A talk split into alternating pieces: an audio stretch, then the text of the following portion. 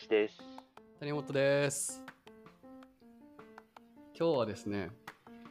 ちょっと企画ものということであの事前にちょっと谷本ちゃんに振ってたネタがあるんですけどなんか普段こう、まあ、ポッドキャスト聞くなり、えー本読むなり記事読むなりした中であこのフレーズいいなみたいなものがあってちょっとそれをお互い持ち寄ったら面白い話できんじゃねえかなっていうちょっと実験ですねこれは。なるほど ね。はい、えちなみに急にすこれやりましょうっつってメッセージ送ったんですけどあの意味わかりました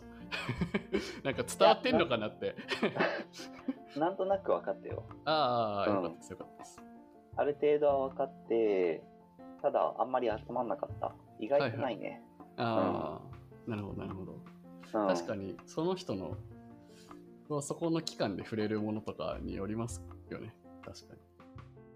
そうそうそう。いやもう本当に。そうで僕が谷おっちゃんにその例として送ったのがあの僕らがよく聞いてるポッドキャストの「どんぐり FM」っていうのがあるんですけどうんうん。そこで、まあ、最近こう喋ってるお二人が、まあ、習い事すんの面白いねみたいな話をしていて今まで自分の人生史上やったことないことを習い事してみるみたいな次る何何の習い事しよっかなって話の中でな落語とかいいんじゃないみたいな 落語習うのとかいいんじゃないみたいな話をしてていや落語ってもうあのコンフォートゾーン崖から突き落とされるようなもんじゃんみたいな。うんことう言っん。てあその表現いいなと思って 確かにコンフォートゾーン崖から突き落とされるやつってなかなかやんないなって確かに落語って考えるとそれ級だなって思ったんですよだから、あれだよね。もう自分が全く知らないところみたいなところに入るっていうことだよね。そうプラスあのー普通に考えたらやりたくねえっていうかああ、 はいはいあはい。の人前に立ってあの面白い話しますよってことじゃないですか要は落語するそうだね。ううんん。なかなかこう嫌だなーっていうこうなんだろうなメンタルプレッシャーがかかるみたいな意味も入るじゃないですかコンフォートゾーンそうそういいっすいいななるほどね。よかった表現。よかった表現おうんもろいなと思って、コンフォートゾーン外れる経験ありました最近コンフォートゾーン外れる経験うんあったかな。 でもコンフォートゾーン多外れる分あったとしたら結構記憶に残ってると思うんですよね、いや自分頑張ったあーなそうねみたいな、うん。ないな確かに。なんか俺明確に思ったことが過去にあってうん。あの学生の時休学してアフリカ行ったことあったんですけどうんうん。アフリカに行く飛行機の中で思いましたね俺はコンフォートゾーン抜けてるなって。抜けてる。なって怖えと 思ってまず英語し英語と現地語しか通じないかつはいはあい。の何が起きるかわからないこうねこう病気とかもいろいろある場所に行くっていう外れてんなーっていうでもあえて外れてる自分偉いっていう感じでしたなるほどね。それはそっか。だから、その言葉に響いたのもやっぱり自分の中で大事な価値観なのかもしれないね。ああそうかもしれないですねそうそうそうなんかホームトゾーン抜けるってやっぱ大事だなーって思うんですよねね、確かうに。ん特に普段からこうコンフォートゾーンを守りがち人間なんでああ、そっか。それもあってね。うん、うん。なるほどね。そんな感じでそんじゃな感じの名言を拾っていくってことね。あそんなノリノリですオッケーオッケはい。じゃあ、ー。さっきのは谷1口個って ことさんあ、1個です、1個です。一応、 ?1 個ってことね。 一応一個、あの、例的に。オッケーオッケー。はい。俺でもなんか2つぐらいしかなかったんだけど、はい。まず1個言うと、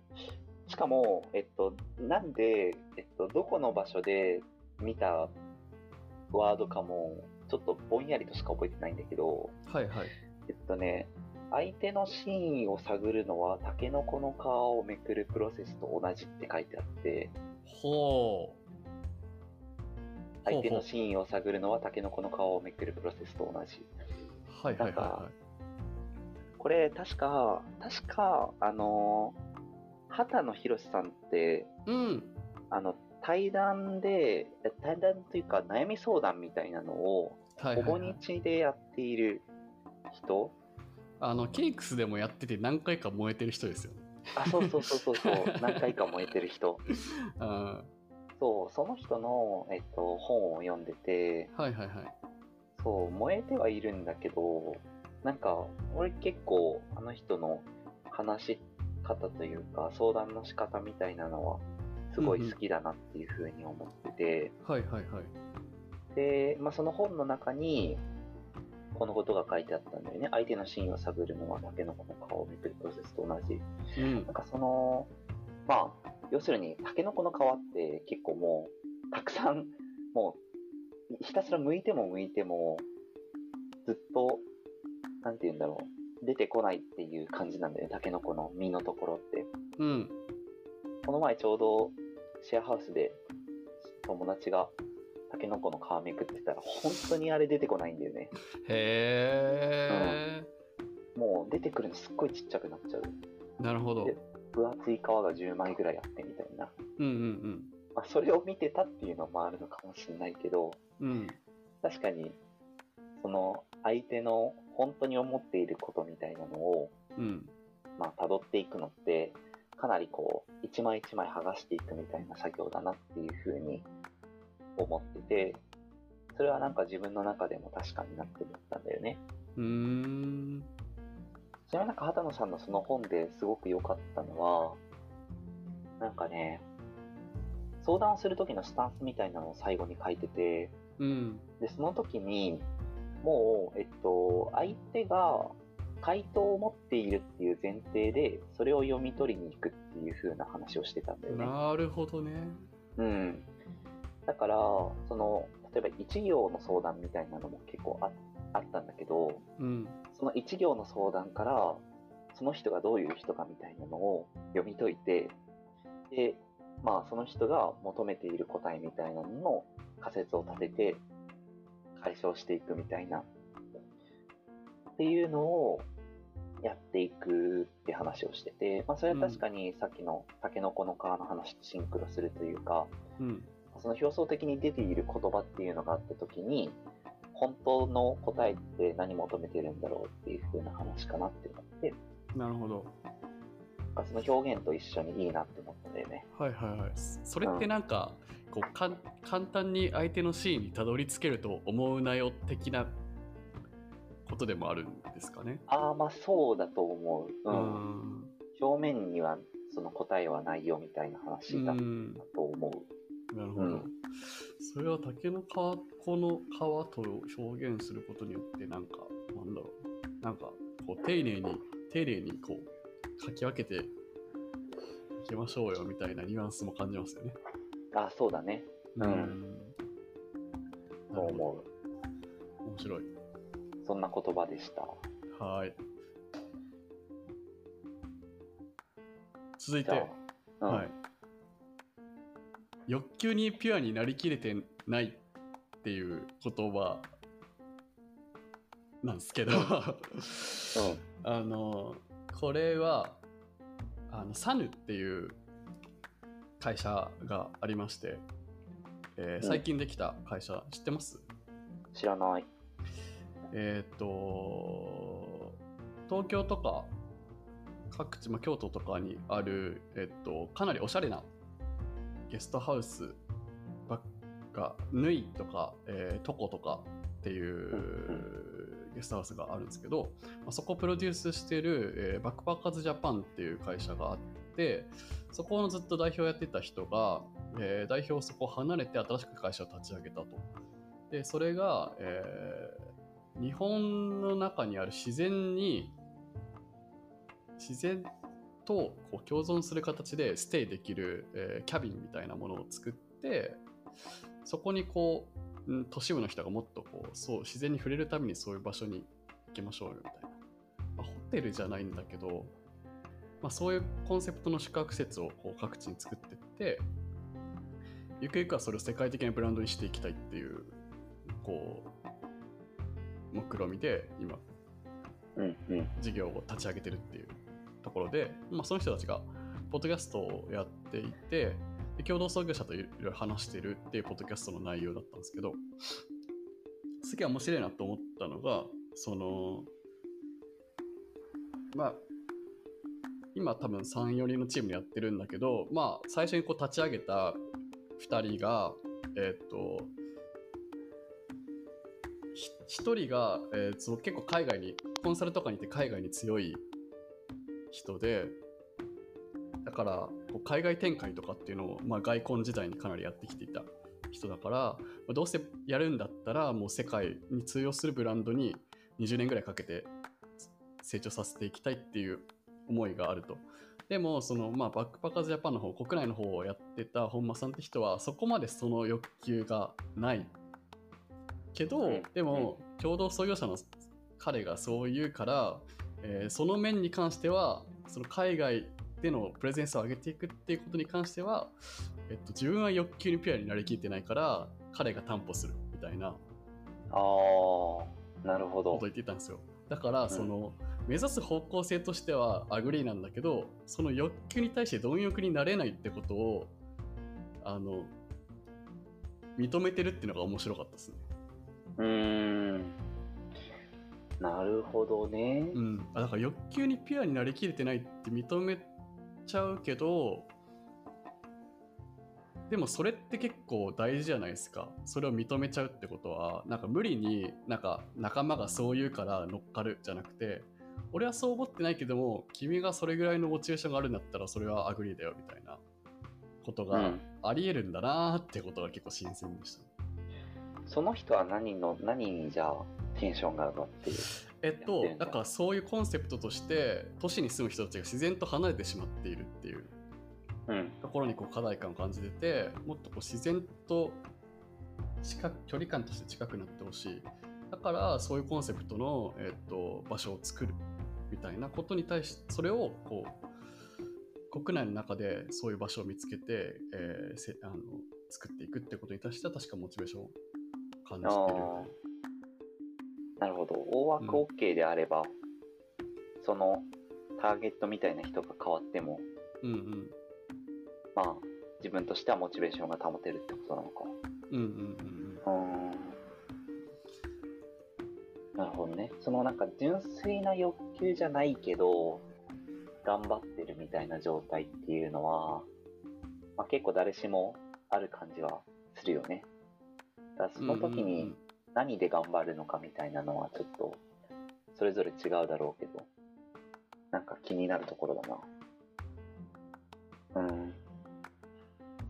なるほどだからそれも多分あれだろうね自分のテーマとしてあるんだろうね同じ そうですね。うんうん、なんか前はそういう話があった気がするラジオのどっかの回でうんはい、純あ粋なさ欲求そうねサヌのポッドキャスト面白いんでぜひ聞いてみてください調べてなるほどはい皆さんはーいはいじゃあ谷尾ちゃんのターンはい書いてるのが「黒歴史は人間らしさ」っていうふうに書いててほうほうほうほうほうほうほこれはうはいあのゆとたわ、 あ出た出たわ うん、あのラジオゆとりっ子たちのたわごとっていうね谷尾ちゃんヨタ聞いてんすか俺仕事の時にうんあの一番なんて言うんだろうひ人の声も感じながらノイズにならないっていうのがなるほゆとたどわなんだよね素晴らしいなだから内容とかは正直聞けてないのは結構あってはいあの女性が話してるっていうことしか 頭はいはいに入っていないことは結構あるんだけどはいはい、それで言うとこの谷 FM はめっちゃノイズになるなって思ってます、